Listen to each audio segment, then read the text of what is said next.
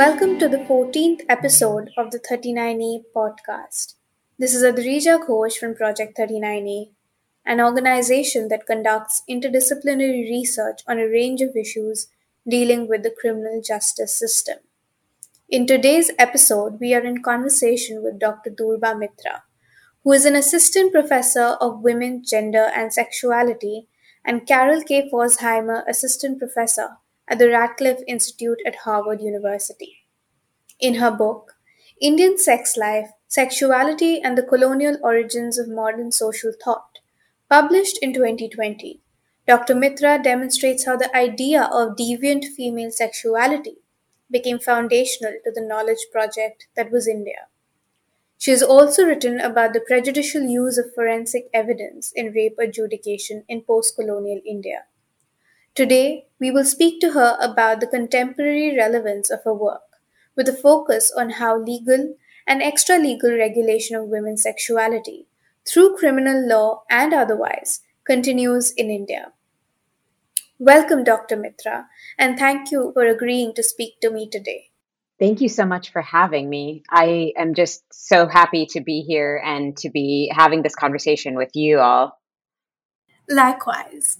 My first question is more general and perhaps will allow you the opportunity to briefly describe your work to our audience. Why do you think an audience that is interested in criminal law and criminological thought in India should read your work? And what do you think they can take away from your work? What a great question. Um, so, my work, which uh, this the first book, Indian Sex Life, uh, looks at the development of social thought and theory in um, 19th and early 20th century Eastern India, really is a book that centers or itself, or really, I, it starts from a long interest in thinking about the law. And so, in some ways, the genesis of the project is, in fact, the criminal law itself. And much of the project looks at the question of the law as a project in understanding social life. Um, uh, particularly in chapters two and three of the book, which I'll talk about more, I'm sure, um, where I look at the way criminal law shaped the understanding of society itself, and in particular, how criminal laws that that engage the idea of feminized sexuality or deviant female sexuality, as I describe it in the book, uh, shape the development of criminal law uh, through the penal code and beyond. And so, really, I think, I mean, for for any scholar who is interested, scholar, students, people who are actively working in legal contexts, um, understanding the colonial period is, of course, essential for thinking about post colonial India because colonial law has such a strong imprint on the nature of law in contemporary India. And so, in that way, I think that there's a lot of relevance. But in, in particular, my book is centered on the question of feminized sexuality. And I think that uh, anyone really interested in feminist issues, in issues around gender and sexuality, in thinking about the policing of sexuality in historical and contemporary South Asia um, will find lots of resonance with these questions in thinking about contemporary legal problems today, whether we're talking about rape law, whether we're talking about uh, recent discussions about abortion um, and infanticide, to even broader discussions about policing and criminalization of public spaces more broadly in India today. Thank you so much, Dr. Mitra, for that explanation. I think I would like to pick on one of the things that you talk about, which is abortion and infanticide. In your book, you talk about infanticide and, more interestingly, abortion being described in medico legal archives as a crime of concealment, which then is somehow used to prove the deviance of Indian women. To what extent do you think a similar logic underlies the enduring criminalization of abortion in India, despite its partial liberalization for population control purposes under the Medical Termination of Pregnancy Act? That's a great question. So, the book overall, uh, Indian Sex Life, is a, an examination about how a broad range of ideas of female deviant female sexuality as i describe it or ideas of women's sexual deviancy shape the development of colonial law colonial sociology um, and more broadly the colonial social sciences. And one of the ways that I look at this is through the adjudication and use, I mean, kind of court decisions and and the way judges think about the problem of infanticide and abortion. And also, um, in particular, in chapter three, circularity, I look at cases of abortion and, as you say, the development of forensics around the the medical the, the medical legal uh, evidentiary paradigms that shape abortion. So, in the chapter on abortion, one of the things that, as you described, I argue is that the crime of concealment. I mean, abortion is a strange is a strange act. Um, if we think about the penal code, of course, it's under the provisions related to the bodily body, but it's a strange act because it's difficult to detect. And so it becomes an evidentiary conundrum for the colonial state when it's outlawed under the penal code in 1861. And so the discussion is how are you supposed to detect that a crime has happened? And one of the things that I argue is that, in fact, there's a circular logic for determining the nature of the crime, which marries forensics, that is to say, the supposed medical legal mandates or, or, evidentiary paradigms, to sociological understandings of Indian women. And we can, uh, meaning that when women were seen as sexually deviant, whether they were supposedly pregnant because they were widows or they were unmarried, um, women who were eh, really a wide range of women who were perceived as outside of the norm of heterosexual reproduction um, through upper caste monogamous marriage, that those women became increasingly suspect over the course of the 19th century of committing abortions. Now, historians of abortion, whether in South Asia or in, across the Atlantic world, um, across the British Empire, know that, of course, abortion was extremely commonplace.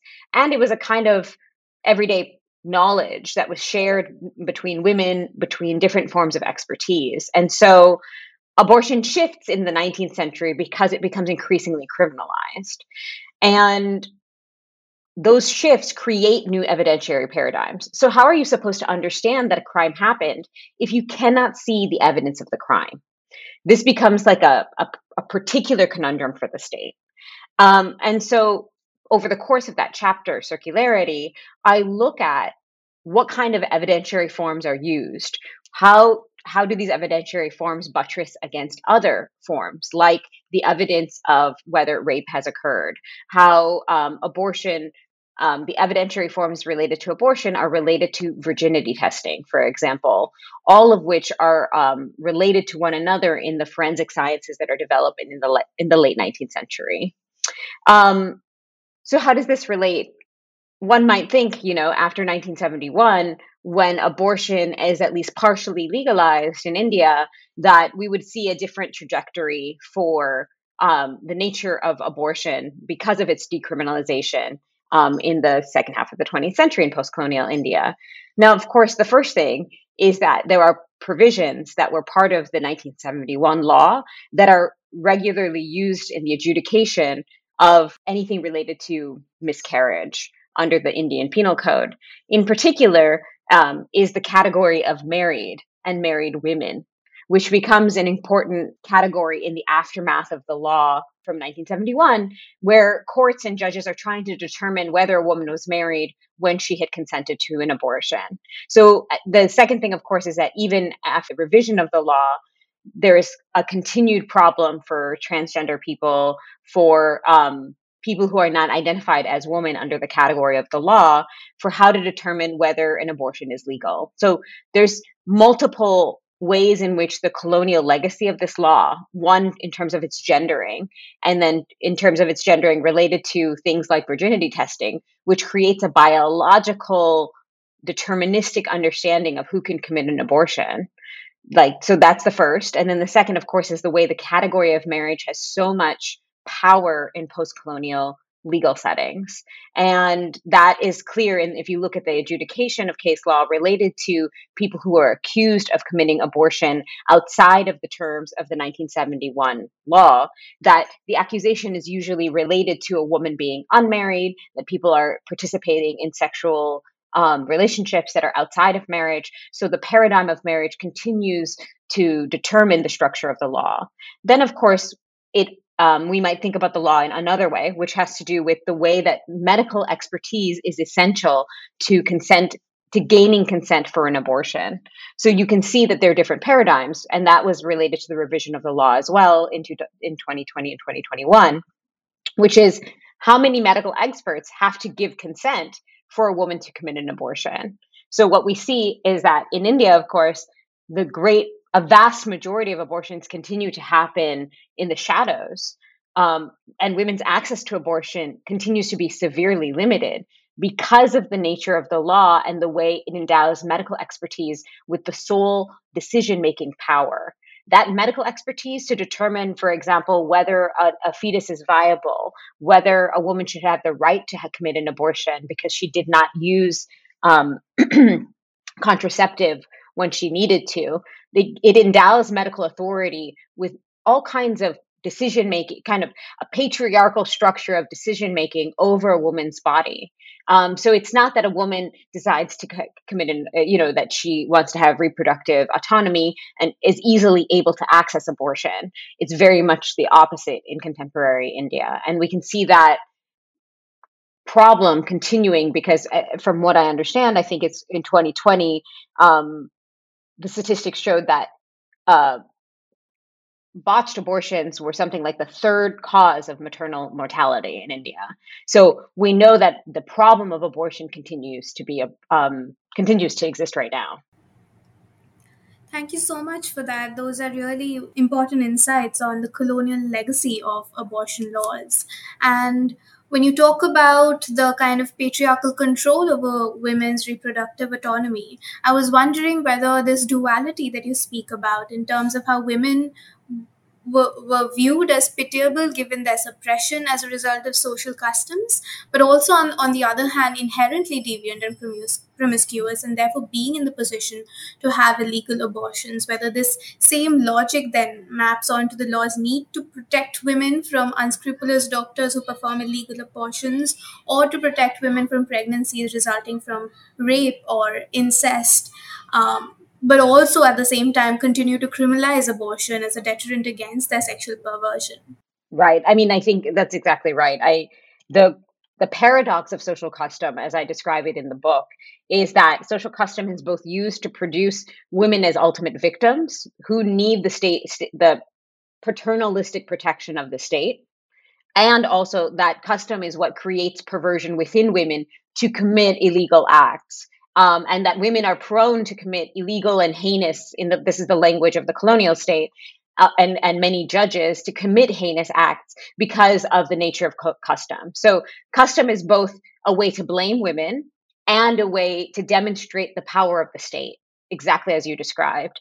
And we can see the logic of that in the adjudication of all a wide range of um, issues right? So we see this with rape law um, in post-colonial India. We see this with related to, uh, of course, abortion. And I mean, we can think about why are there provisions? For example, why is it that a married couple has to demonstrate that the the contraception failed, that rape or incest has happened, right? We know how difficult it is to demonstrate that rape has happened in India or to make to prove that. And so the it creates all of these barriers to abortion and, dem- and essentially says that the state has ultimate right to determine who has the right or access to an abortion. So the language of the 71 law and then its revision is not really about women's bodily autonomy. It's really about preventing circumstances that cause death to the mother, right? It's a, the language is much more about the state helping protect particular individuals than it is about women's right to access choice itself. From that, I'd like to move on to your um, discussion on marriage. Marriage is a way of protecting women. But typically, we've thought of marriage as a way of protecting women from other men. And that's the understanding we have from the discourse around women as chattel or property, marriage being a transfer of control of a woman's body and person in exchange for her protection. And you complicate this idea of marriage as a form of protection against other men and say that marriage is in fact a form of protection, but not against other men, but against women's own sexual and promiscuous natures. Can you possibly throw some light on what you meant?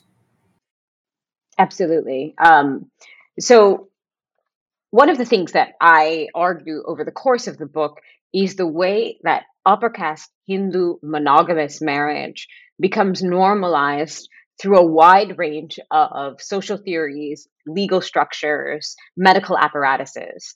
And so, really, what we're looking at in the 19th century is the naturalization of upper caste Hindu marriage as the only accepted social institution, whereas all sorts of other behaviors are deemed deviant, dangerous, and oftentimes criminal. And we can think about that whether it's related to Muslim marriage, um, which the colonial state condemns very easily, whether we're talking about polygamy, and that includes upper caste Hindu polygamy that happened extensively in the 19th century in, in Eastern India, um, as well as polygamy in other parts of India. So we see lots of colonial discourses condemning polygamy, for example, in Kerala, or uh, polyamory as well. So we see essentially the condemnation of all other social categories and social forms.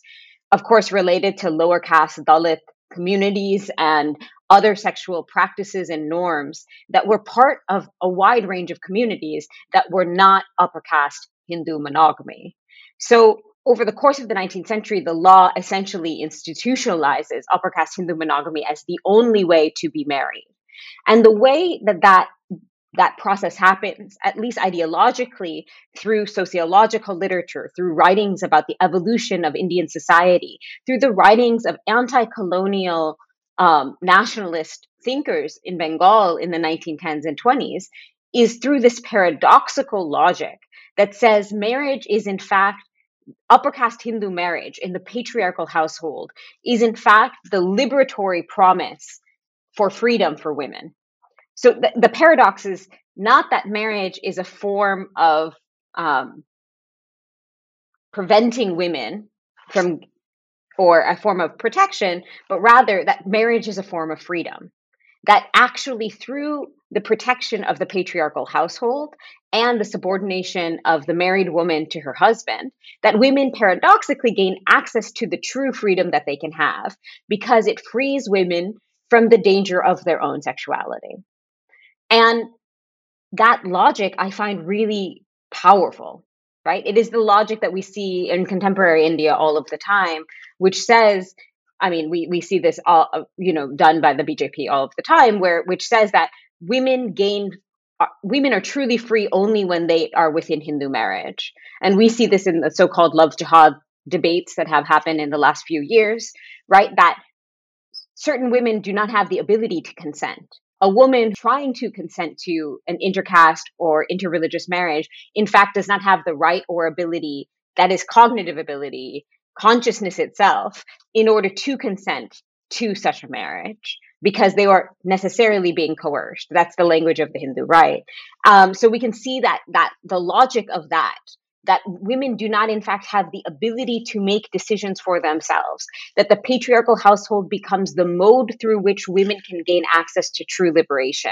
That those arguments actually happen 100 years earlier.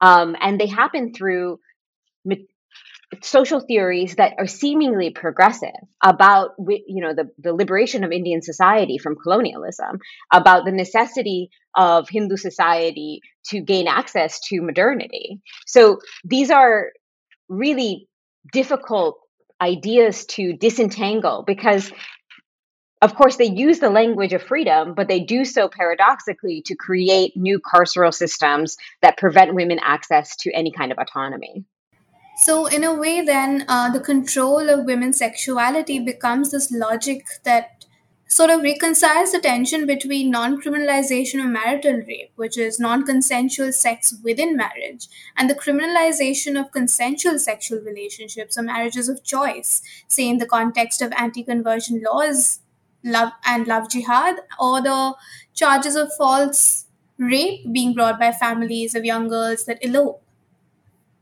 Right. Exactly. So we see this, right? That I mean, this demonstrates that at every level, women are denied the possibility of choice, right? That and structurally, that's so.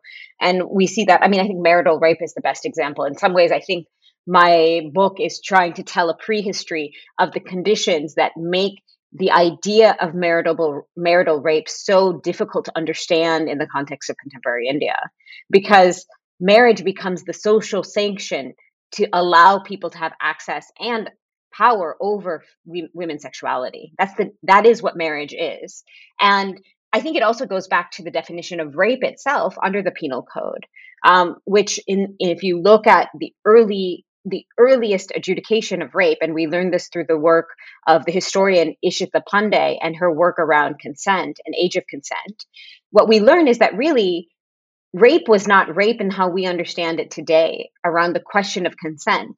It was about when you should have access to a, femi- a female body in marriage.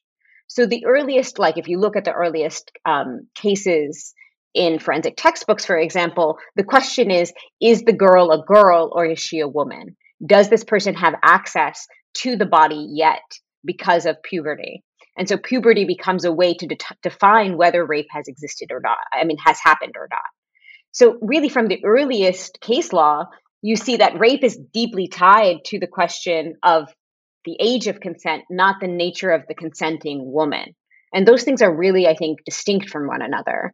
And today, like, so my book then is trying to demonstrate how the naturalization of marriage happens over the course of the 19th and 20th centuries. That is to say, how one vision of upper caste Hindu monogamy becomes the singular institutional form of marriage, and what kind of sanctions are allowed through that institutional form of upper caste Hindu monogamy?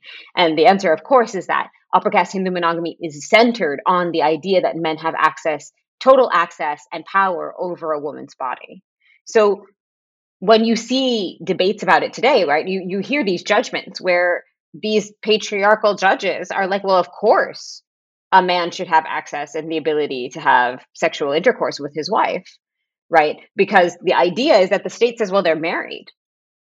And and so it becomes incredibly challenging if marriage is about men having access and power over a woman's sexuality, then marital rape, fund, like fundamentally, the idea of marital rape and the the kind of feminist advocacy around creating new structures to define marital rape, that it becomes difficult. It it hits at the very heart of the nature of marriage as we understand it under the law. Thank you, Dr. Mitra. And to go back to this idea of upper caste Hindu monogamous marriage as the only way to be, in your book, you talk about um, female sexual deviance understood primarily through the category of prostitute. And you explain how colonial administrators and elite Indian men, uh, men treated all women outside upper caste Hindu monogam- monogamous marriages as prostitutes. How does this map onto the sexual violence against women belonging to Dalit, Bahujan, and Adivasi communities, and even probably the recent instances of online sexual violence against Muslim women? Absolutely. Uh, it's a great question. So, in the book, I argue that a huge range of behaviors, practices, identities, feminized sexuality get criminalized um, condemned and treated as deviant over the course of the 19th century. And that included really a wide range of types of people.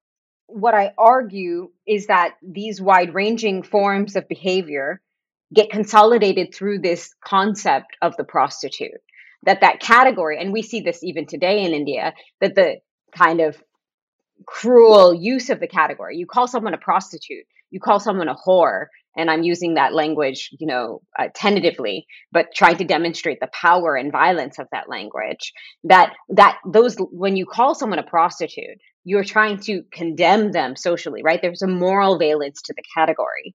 Um, over the course of the book i demonstrate how many types of people get perceived as the prostitute. Um, and i say over a wide range of women including the courtesan and the dancing girl the Devadasis of a wide range of spaces. It also includes high caste Hindu widows. Um, so it is women who participated in monogamous Hindu marriage, but then fall out of uh, high caste uh, marriage as well. It includes polygamous women, low caste Muslim women, particular women who are working, right, who, who enter into industrial labor, indentured women who are transported across the empire, from beggars and vagrants, uh, women who are followers of religious sects. So we might think of uh, Vaishnavas as part of this, right? Women who are part of Vaishnav sects in the 19th century are perceived as prostitutes. Then we have stage performers, we have professional singers, we have women who are temporary wives, according to the state, uh, both Muslim and Hindu. Uh, women theater actors. We have women who are nurses, urban industrial workers, uh, and then, of course, domestic servants or women who are doing servitude or are enslaved in the household. And so I, am naming all of these, the, the types that I name in the book, because one of the things that you probably can tell is that many of these categories correlate to lower caste and Dalit women um, and, and Muslim women. So really, we see the category prostitute becomes a way to obscure the question of caste domination and supremacy through a language of moralism that is you know that is perpetuated by the state but also adhered to and then perpetuated by hindu upper caste men. So upper caste men begin to you know use the language of the condemnation of prostitution and the condemnation of women's sexual deviancy outside of marriage as a way to in fact subordinate and engage in in Hindu supremacist, uh, upper caste supremacist practices. So you call the Dalit woman who is working as a household servant as sexually deviant as a mode through which to control and condemn that social category and sorry that that person who holds that social role um, so there's many ways we can relate this to how we think about i mean the first thing i would say is in 1916 1917 when it's published uh, br ambedkar writes an essay called castes in india where he writes about the problem of what he terms the surplus woman um, for hindu upper caste uh, society. And in that text he describes the way in which a wide range of ideas and behaviors get linked to what he calls the surplus man and woman. Those are people who are outside of Hindu upper caste monogamous marriage. So, of course, we know caste is perpetuated through marriage, right? Caste is held and adhered to through marriage. And then, of course, descent is determined through patriarchal marriage. And so, what Ambedkar argues is that there's a wide range of people, particularly the Hindu widow, the unmarried woman, the unmarried child who get classified as the as, as surplus. They are surplus to the economy of upper caste domination because they live outside of upper caste marriage. And so early in the 1910s, we see Ambedkar is making this argument about caste supremacy being linked to the control and erasure of women's sexuality. So that is a caste critique that he makes very early. Um, but it is something that's not really taken up after he writes this incredibly important essay. It's one of his first publications. Um, it's not taken up in Indian sociology. So I'm mentioning this because we can see the legacy of these problems in all in many kinds of ways. The first I would say is related to questions of sexual violence in northern North India. Like if we think about UP, uh, rape cases that have happened in UP, um, where a Dalit girl, and I'm going to use the category girl explicitly, often young girl under the age of consent in contemporary India, will have been raped or gang raped and killed. And the evidentiary, like the ways in which the police, for example, go out of their way to cremate a body to prevent any evidence of a crime, the crime of rape. So the forensic buttresses against the police complicity in upper caste domination and supremacy. So the, essentially, the police are assisting, as we know very well, upper caste domination and the perpetuation of violence against Dalit women and girls all of the time.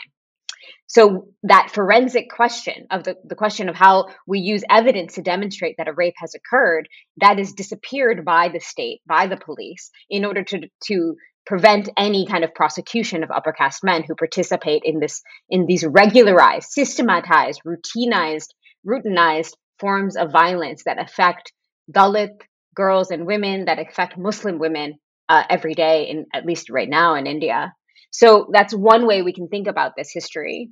Um, but of course, we can think of it in terms of, as I mentioned, the love jihad laws, which um, one of the one of the key ideas that I look at in the first chapter of the book, which looks at um, essentially the claim to origins, the way the ancient ideas of so so-called Hindu sexuality are used by modern social theorists and sociologists to make an argument for Hindu upper caste supremacy.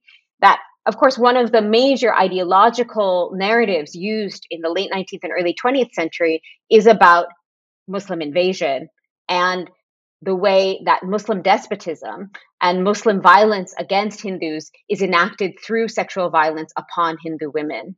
So in the 1910s and 20s, we can see deeply communalist um, Hindu supremacist texts using the claim of textual origins in Sanskrit, using claims of evolutionary theory and science to make an argument against Muslims and an argument about Muslim men's sexual deprivation and degradation. So that argument, you can see a, a full straight line through to contemporary South, you know, India, where we see Hindutva, that the Hindu, Hindutva ideologies of the problem or the kind of danger of Hindu of sorry Muslim men's sexuality as a perpetual threat that that argument you know of course starts in the in the early 20th century. And there are scholars extraordinary scholars like professor charu gupta uh, at delhi who have extensively documented the direct line or the kind of deep genealogies from the early the late 19th and early 20th century ideas of communalist violence that imagine muslim men as sexually depraved to contemporary ideologies that have so much power and effect, right? That lead to lynchings of Hindu of, of Muslim men today. Those are very interesting insights on the links between um, late 19th and 20th century ideologies and what is happening in contemporary India. And um, following on to the idea of surveillance and the history of surveillance, I'd like to ask you about how you talk about a range of state and non state actors, such as the police, the doctors, even washermen for that matter, surveilling women to catch them in their illicit acts or prove their sexual or social deviance in some ways. Even within the home, we see marriage acting as a form of surveillance, keeping women away from promiscuity. How does this history of surveillance practices in pre, in colonial India allow us to understand or complicate the use of other forms of surveillance practices which are permitted by law and bureaucratic practice in India. For example, if we look at the way policing happens under the Preconception and Prenatal Diagnostic Techniques Act, which is used to prevent female feticide, or the legal and extra legal consent and documentation requirements necessary for seeking abortion under the Medical Termination of Pregnancy Act, or even the mandatory reporting requirements under the POCSO Act involving sexual activities of minors. Absolutely. I mean, I mean, one of the things that we can see, whether we're talking about the control of what I call feminized sexuality, um, or more broadly, the control of sexuality, is the extraordinary power of the police. Uh, in the in the book, one of the key arguments that I am trying to make in the book is that policing actually is a kind of sociological exercise. That is to say, the police are critical in their position to determine what's happening at the level of the social. They are trying to understand what's happening in everyday India, and this is colonial India, and that in fact, women's sexuality and the argument about the danger of women's deviant sexuality becomes a way of empowering and creating structures of knowledge by the police. It becomes, in fact, the infrastructure upon which the police infiltrate everyday life in India as we understand it in the 19th century. That infrastructure, of course, only expands in the 20th century. So it's what we live with today. And as you mentioned, there's there's a there's a hugely complicated network of people who participate in the surveillance of women and sexual minorities. It is, of course, the state. It is the formal mechanisms of the police, but it is also, as you mentioned, everyday people who are complicit or actively collude with the police in order to lead to the prosecution of women. And we see this around abortion cases in the late 19th century, where I found um, in the third chapter of the book, I describe how I found these very rare documents of petitions written by people who were accusing Hindu widows of committing abortions. And of course, there were all sorts of reasons why someone would write to the states, petition the state to say that women had committed an abortion, particularly Hindu widows who had inherited their family's property. So the in law's family, for example, would make the accusation that the daughter in law, who was now a widow, had in fact engaged in forms of illicit sexuality, had committed an abortion in order to disinherit her from her access to property rights. So there's lots of reasons why these kind of um, surveilling structures happen. One of the major, or one of the, I guess, most interesting forms of surveillance that I found is, of course, the dhobi or the washer person, the washerman, who essentially was was given the mandate in in you know rural areas in small villages across eastern india to look for whether a woman has menstruated or not so at the level of the level of surveillance is just extraordinary, right? It is the way a woman moves, it is where she's walking, but it is also her undergarments, right? It's also just the possibility of her bleeding. So if a woman were late on menstruation, the argument was that she had committed an abortion or she had gotten pregnant illicitly and, and committed an abortion. But because abortion was so difficult to detect, the argument was entirely based on whether or not a woman had menstruated. So the evidentiary paradigms become I mean, first of all, they rapidly expand because abortion is such a difficult crime to detect in the 19th century.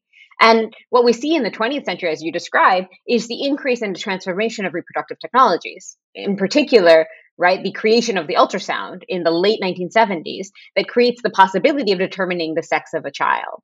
What's interesting in the 70s is that that discourse about um, feticide, about prenatal uh, abortion, that sex selective abortion, becomes again a way to criminalize women for determining whether to choose the sex of their child. So, a technology that is purportedly about saving girls, right, which is to say the uh, the the outlaw of abortion of sex selective abortion that happens in India, that is a feminist, you know, that that feminists push for, also paradoxically becomes a way of criminalizing and creating new modes of surveillance over women and their behavior.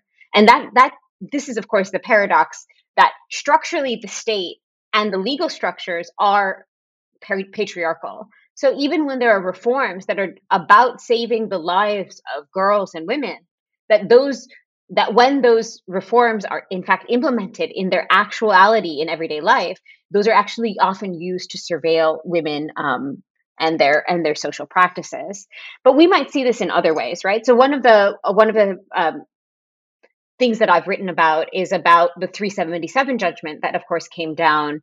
Um, and the, the writing down again by the Supreme Court, by the Indian Supreme Court of 377.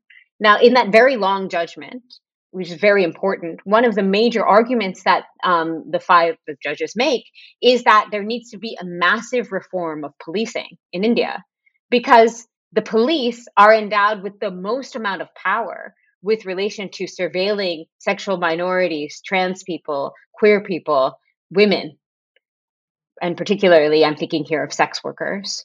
So, and, and I'm talking about legal sex workers who are who are unionized. That policing becomes a kind of space between the legal structures of the state and the actualities of everyday life. That is to say, that the police will use the shadow of a law to harass um, and gain access to money and, you know, bribes from marginalized individuals who are just trying to live their lives. Um, and so, one of the major calls in that judgment is a call to reform the police. But of course, if we look at the history of police in India, one of the things we see is that among the least trained, least educated, least um, especially trained related to sensitivity training are the police, right? So we know this again to go back to um, these ext- extraordinarily violent rape and murder cases that the police are the ones who participate in the cremation of evidence uh, of, of people's bodies um, of of young girls who have died as a result of of, of rape and, and murder that the, the police are the ones participating or complicit or colluding with upper caste um, structures to ensure upper caste supremacy. And we see this again when we i mean right now we're seeing this all of the time related to uh, the marginalization and violence enacted upon Muslims. And, uh, you know, that the police are participating. This is not surprising because they are the most undertrained, like, you know, apparatus of the state. So, and that's something for us to think about. I mean, I think as people who do legal advocacy and who are doing feminist work on the ground, and that is, I know something that that people who are doing legal advocacy like your group and like so many others have been doing which is the no- the knowledge that the police are the ones who are given the most amount of power in terms of surveillance in terms of dominate structures of domination um, and yet there are f- so few reforms. So we can all advocate for the decriminalization of homosexuality at, uh, for 377 but how does that change the everyday life of people? We can advocate for reforms and revisions to rape or abortion laws but unless there are reforms that actually change institutional practices particularly for example related to the collection of forensic evidence then very little can be done or rather that is the side of advocacy. It is not just the law on the book. It also must be the way the law is enacted and used in everyday life Thank you, Dr. Mitra. That is indeed an important message to leave us with. Thank you so much for talking to us about your work on deviant female sexuality and about how the idea continues to be used in contemporary India to regulate and control the lives and bodies of women and sexual minorities. Absolutely. Thank you so much. These were extraordinary questions, and I'm so glad to be engaged in conversation with you. Thank you for giving us so much to think about.